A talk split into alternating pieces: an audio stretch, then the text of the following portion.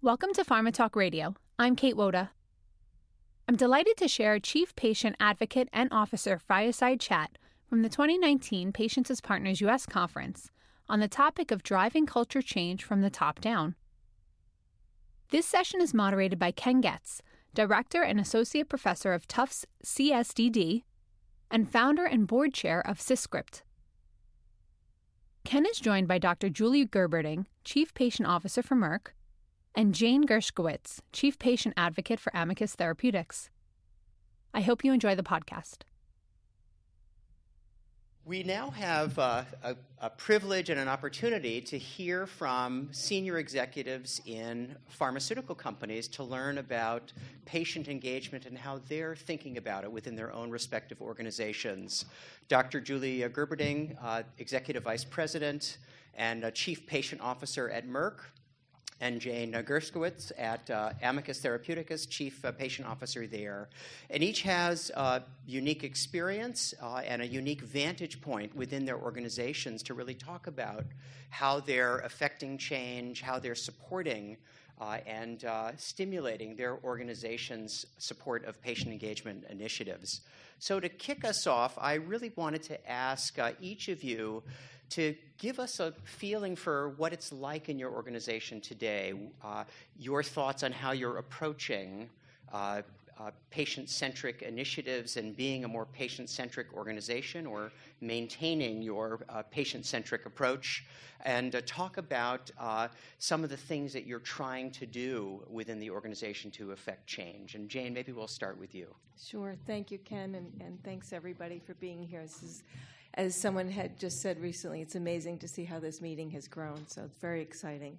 Uh, at Amicus, we are right now working at maintaining our patient dedication. I say that because it has been part of the fabric of the company since its outset. Our CEO, uh, two of his three children live with a very rare disease. So he is not only a CEO, but he is a patient and parent advocate himself. So for every company that John has been in, patient advocacy has been a prime function. As we have been fortunate to grow, uh, when I started, we were about 35 people. We're now 540 and growing quickly around the world. We're bringing in people from so many different companies and different cultures and different experiences many of whom never had the opportunity to engage with patients or families, whereas we've been doing that all along. So it's having uh, people understand who we are, and, and frankly, I do think it's our patient dedication that is one of our attracting forces. Uh, but to have people feel comfortable and understand that it's really okay to be involved directly with patients and families as well as with their advocacy organizations and the leaders of those organizations. And what we do is something that many other companies probably are doing now, but we've been doing it from the earliest days. We bring families, patients, organization leadership in for the infamous lunch and learn where we're able to have the entire company there. And there are certain topics that are discussed, certain experiences, perhaps their journeys, uh, things that help us to understand the disease as much as anyone can. And I always say, you know, what Rob said with the boots unless you have and live with the disease yourself, there's no way you're going to fully understand it. Besides that, we have roundtables where we're bringing together people from across the different functions at the company that want particular insights. It could be regulatory, and they and they want to have discussion around protocol development. It could be, uh, you know, endpoints and how they're interacting with the FDA and what's important to the families. Same thing with clinical operations around protocol development, assessments, what's realistic, again, meaningful endpoints, et cetera. Uh, but it also goes across to manufacturing and CMC, where we have roundtables around packaging. And they're not necessarily focus groups, although we do those as well, but they're part of what some people are understanding is the, is the development of our programs in general. And, and with that, I'll just end with our Patient Advisory Board program uh, which is a little bit different, I think, than the way many other companies have advisory boards. Uh, it's equal to our medical advisory boards.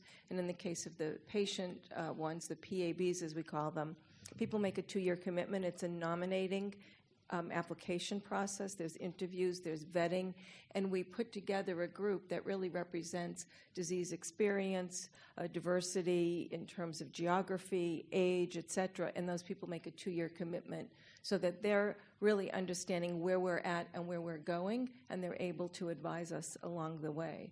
And then there's another initiative, but we can talk about that later. Great. So, good morning, and thank you so much for including the patient officers in the program. Um, we're learning as we go, so it's really fun to be here and, and listen to um, the perspectives that have already been shared.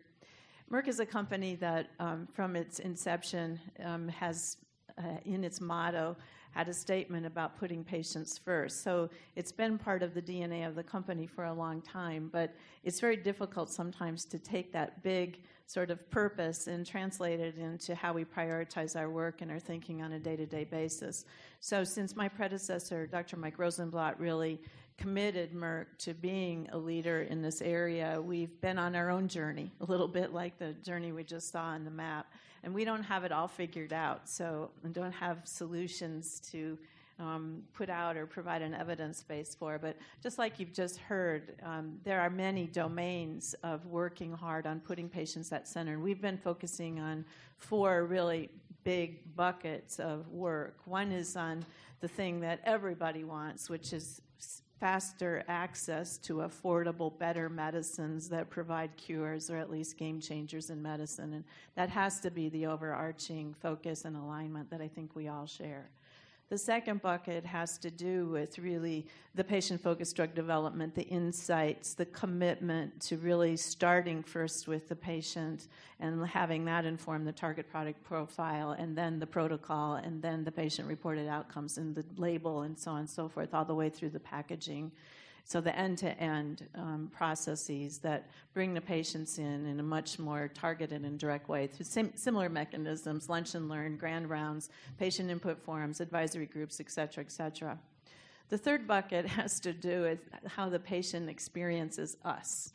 Um, and Mary's sitting here in front of me, and Mary can tell you one of our most important drugs, um, the one that we have 900 clinical trials going on, Keytruda, if you went into our website and were looking for a Keytruda trial and you misspelled Keytruda, you would get zero responses. So we're fixing things like that, but it just tells you that the most simple step can sometimes be a barrier for patients getting what they need from, from all of us. The, the last area that we are really working on is, is understanding how to align with, support, work with advocacy groups and other alliances that really help amplify this perspective outside the corporate environment and help us build stronger networks and stakeholders really on a global basis now. We have this uh, work going on all over the world because together we can accomplish something important, whereas any individual company or any individual patient caregiver organization really has a, as a challenge. And I'll just say, um, if I'm looking a little tired and bedraggled, it's because I spent the weekend at a funeral in a tiny town in Michigan where one of my close friends had a journey that looked something like the one you just saw. And when I listened to what she endured for the last eight years of her um, thrival, actually, but nevertheless, um, ultimate um, death from a, a, a, rare form of ovarian cancer, um, we have our work cut out for us. There is so much more we need to do to create a humanitarian, comprehensive, holistic, integrated support system that not just delivers fantastic medicines, but also is conscious of the whole patient and the whole family and community in which that patient lives and works. So, thank you. Great. Can both of you talk about uh, from where you sit. In your case, Jayne, you've really been with the organization really close to the beginning. And Julie, in your case, actually coming into a, a function or a group that had already started.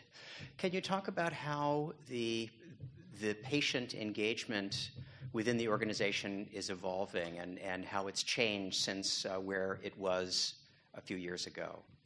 Sure. Well, I'll, I'll, start, if I may, because I think that having started with a company that was truly R&D and so few employees to where we are now having commercial product, um, a robust pipeline, et cetera, there is a difference. I mean, I'm the chief patient advocate. We have a patient advocacy department of 11 now around the world, and I think that's a pretty robust number. Uh, and it, for us, it's not about any one particular product or any one particular study, although we certainly support all of the work that goes into that, and we infuse the patient perspective into all of those different functions. But first and foremost, it's about advocating for people living with disease. We're their internal advocate. We also work externally uh, to gather the information and to learn what the unmet needs are, not only medically but educationally. And I think that came up in the last panel. And, and to your point as well, Julie, about really having a holistic view about what is it that people need to live the best they can with their disease and to have the information they need to make the best decisions. The best decision may or may not be one of our clinical trials or one of our approved medicines, but at least they've been given the information and they've been given it in a uh, product agnostic way. So, in terms of informed consent, for example, that's something that we've been working on as well as the drug development process in terms of general education. And we work with the patient advocacy organizations um, with that type of information as well as disease awareness information to get the word out to people. And it's aside from any particular study, it's to understand the process. We certainly we work with CISCRP and, and utilize some of their fine resources as well.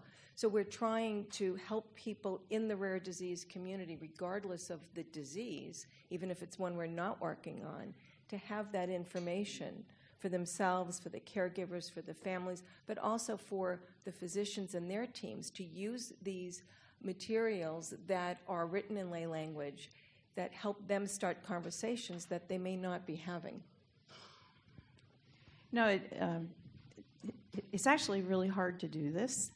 Um, because most of us work in, I would probably say all of us work in organizations that are very mission driven. People have a very strong sense of purpose. Um, and it's really hard to believe that we're not doing everything right. So um, when you come into a situation where you actually have a little bit better um, external awareness or you have data that shows exactly how do the patients think you're doing and you have to inform the people inside the company that maybe we have opportunities for improvement it's a struggle um, and I, I, I, that's why I say it's a journey. We can't just go in and change things. But one of the reasons it's hard is, is very legitimate, and that is that when you're motivated to try to move drugs through the pipeline as safely and as quickly and as expeditiously as possible, you don't want anything to create regulatory uncertainty, and you don't want anything that's going to slow down or confuse that process. And sometimes introducing more voices, more perspective, more outcomes, more protocol changes can actually paradoxically slow things down or create uncertainty. And scientists and, and clinical development leaders really want to get the straightest line from where we are to where um, the FDA needs us to be to get a drug approved and available to people. So there's a resistance to things that could potentially be perceived as clouding the picture. Now, of course, we all know that there is also an upside to bringing the patient's voice, the caretaker's voice, the clinician's voice, and a lot of other voices into the process. But that has to be something learned, and we have to be um, honest about the challenge that it brings. One of the things that Jan has done, Jan Nissen at, at, at Merck, is to create a Merck Council. So we actually have a very cross divisional um, council that meets basically once a month.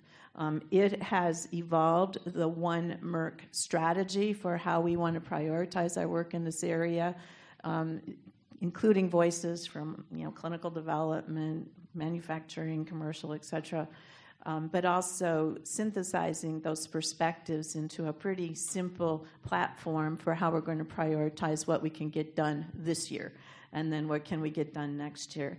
It's kind of a plan horizontally, execute vertically sort of approach, but at least it helps people understand what we're doing and why and gets the whole company to recognize that you know there really is value here. Uh, it's not uniformly popular, and so a lot of our work is done um, incrementally, um, patient product leader by patient product leader, or um, this patient champion by that patient champion, or this advocacy group by that advocacy group.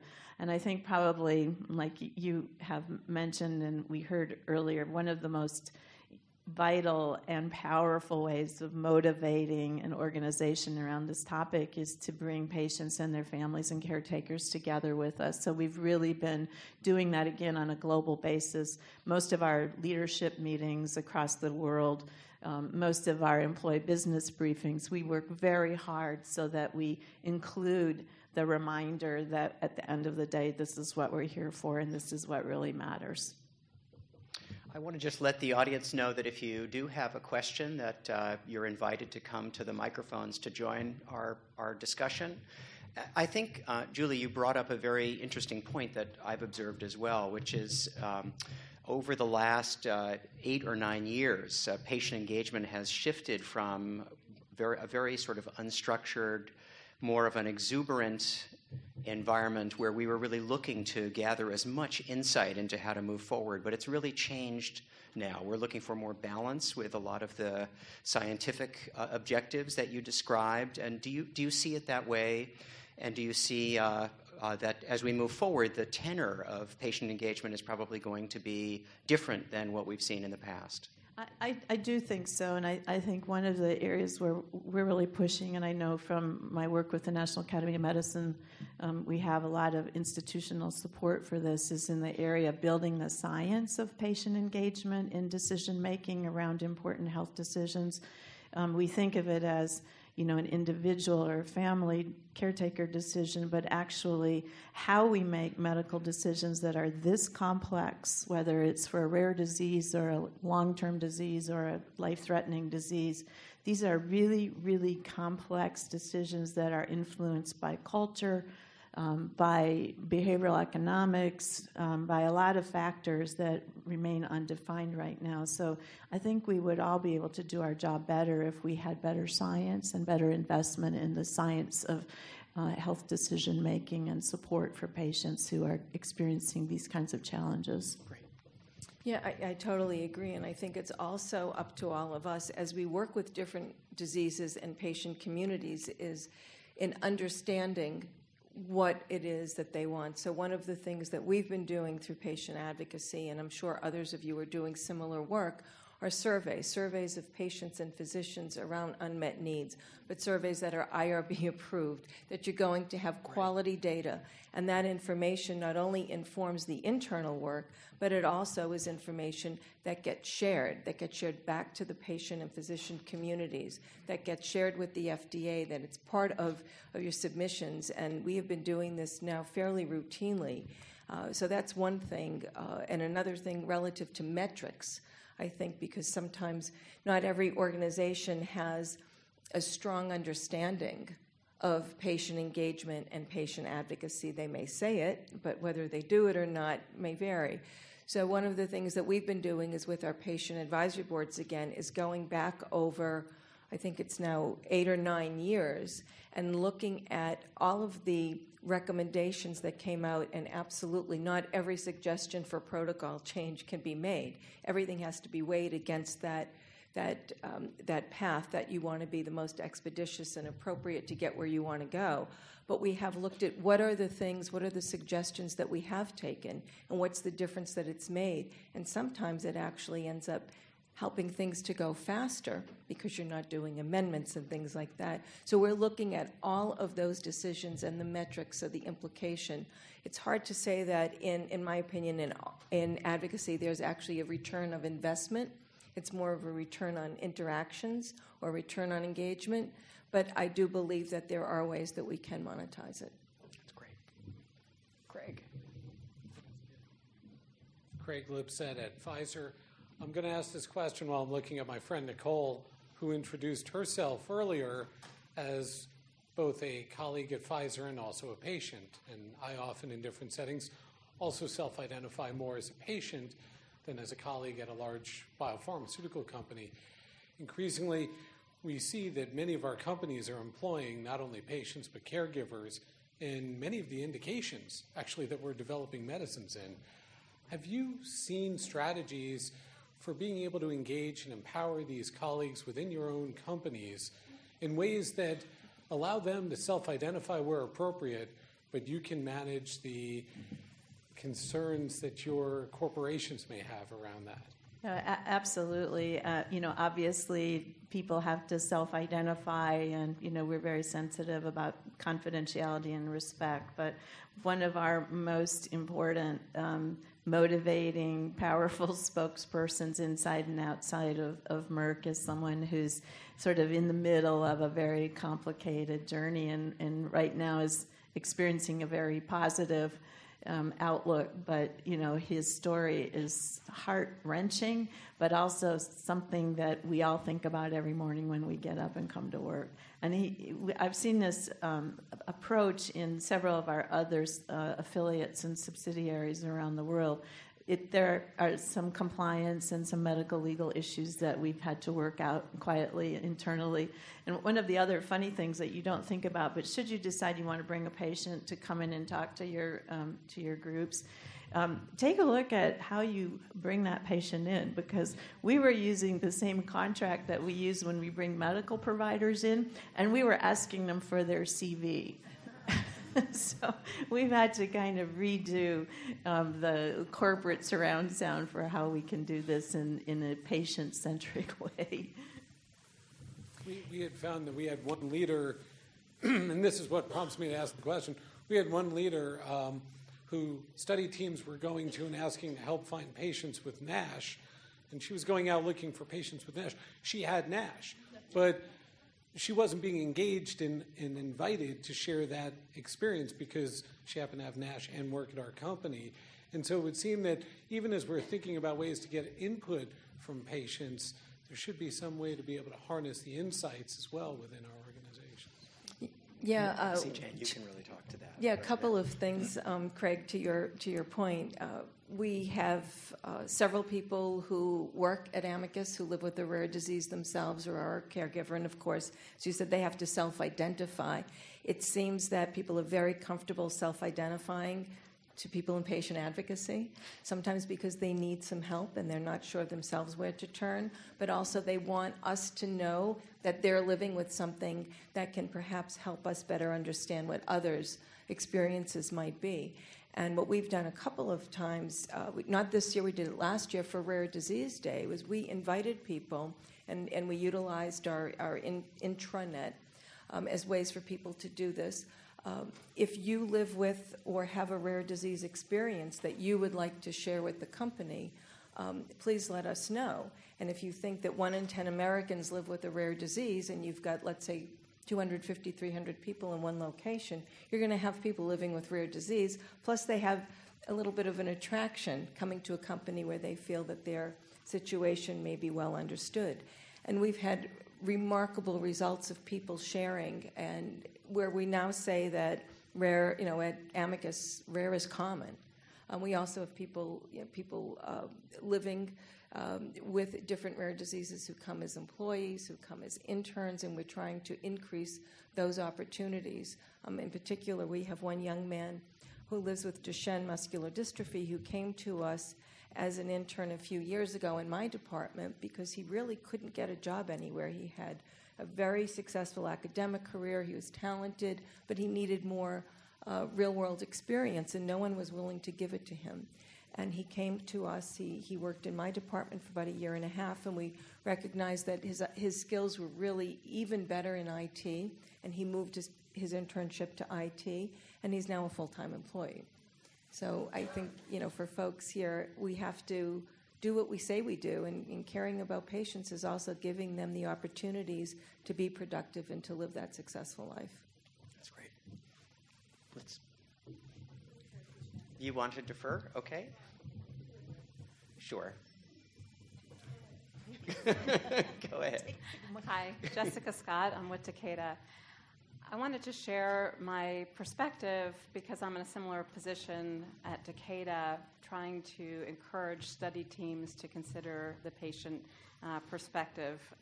What I'm hearing from both of you is more um, engaging patients in the development space and convincing the study teams that hearing from patients, getting more voices, um, won't slow down the um, asset development.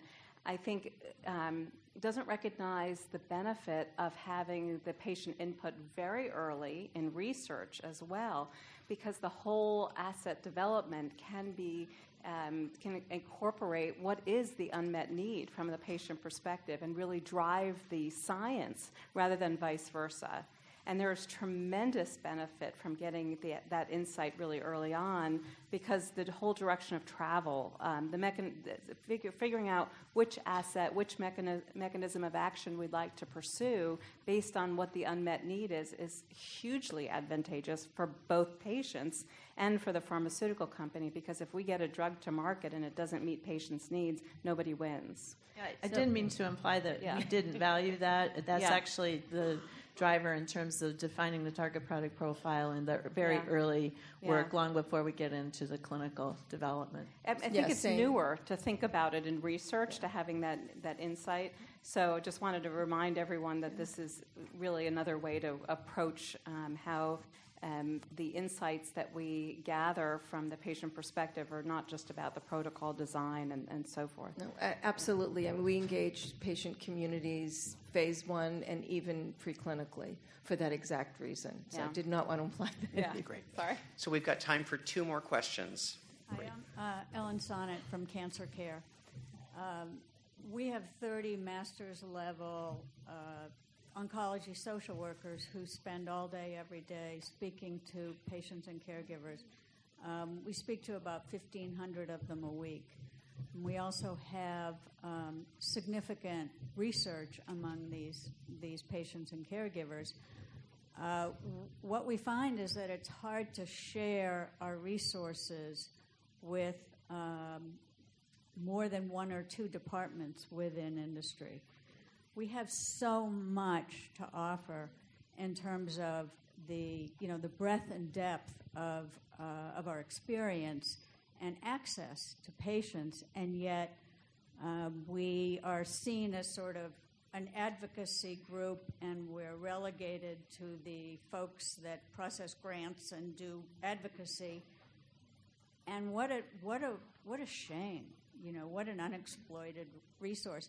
And it just so happens that one of our employees was diagnosed with non-small cell lung cancer over 20 years ago, has been on an IO, and I think is the longest surviving um, IO lung cancer patient, maybe in the country, if not the world. And I mean, how amazing would it be for your employees to hear from her? No, I, I just wanted to offer that Yeah, as no, a I- way, you know, because I, I, I started my career in pharma. I worked at a cancer center for a long time, and now as an advocate, I can see the multiple ways this all fits together, and I think there's a lot of missed opportunities. Yeah, no, I think that, Ellen, that's, that's great. And what we do is, with advocacy, is we're the point, we're sort of the triage point. So, you know, you're saying what you just said is sort of preaching to the converted to me, right?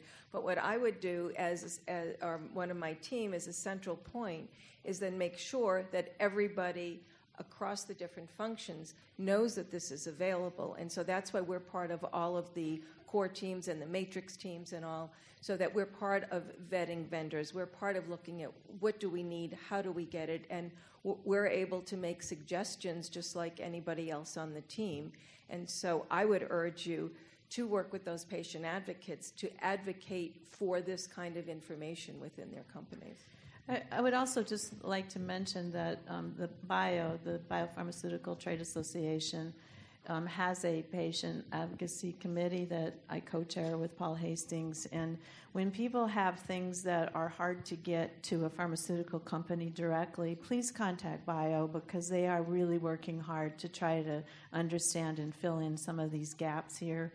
Um, we host a two-day summit every year to try to bring um, groups together like this, and you know I think this network is starting to get broader and broader. But um, because Bio includes the CEOs of, the vast majority of companies that are involved in these uh, very important spaces, we can be powerful voices. Um, for example, in asking for federal support for this kind of research and for some of the other things that get lost in the cracks when people are looking at conventional um, health research. So.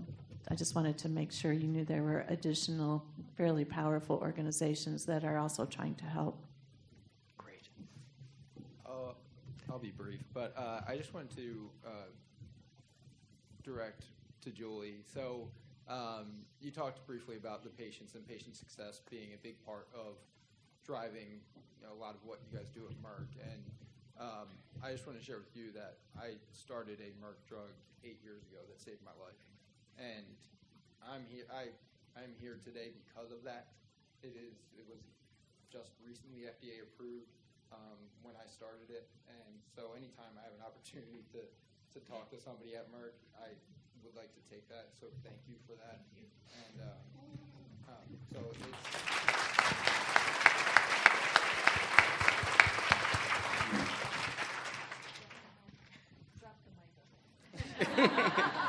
Great. It's not on. So Thank you. matter. And let's have a round of applause for our, our two panel members, uh, Julie and Jayne. Thank you so much.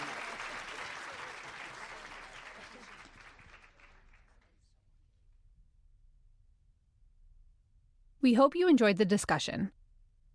For more information, visit theconferenceforum.org. Thanks for listening.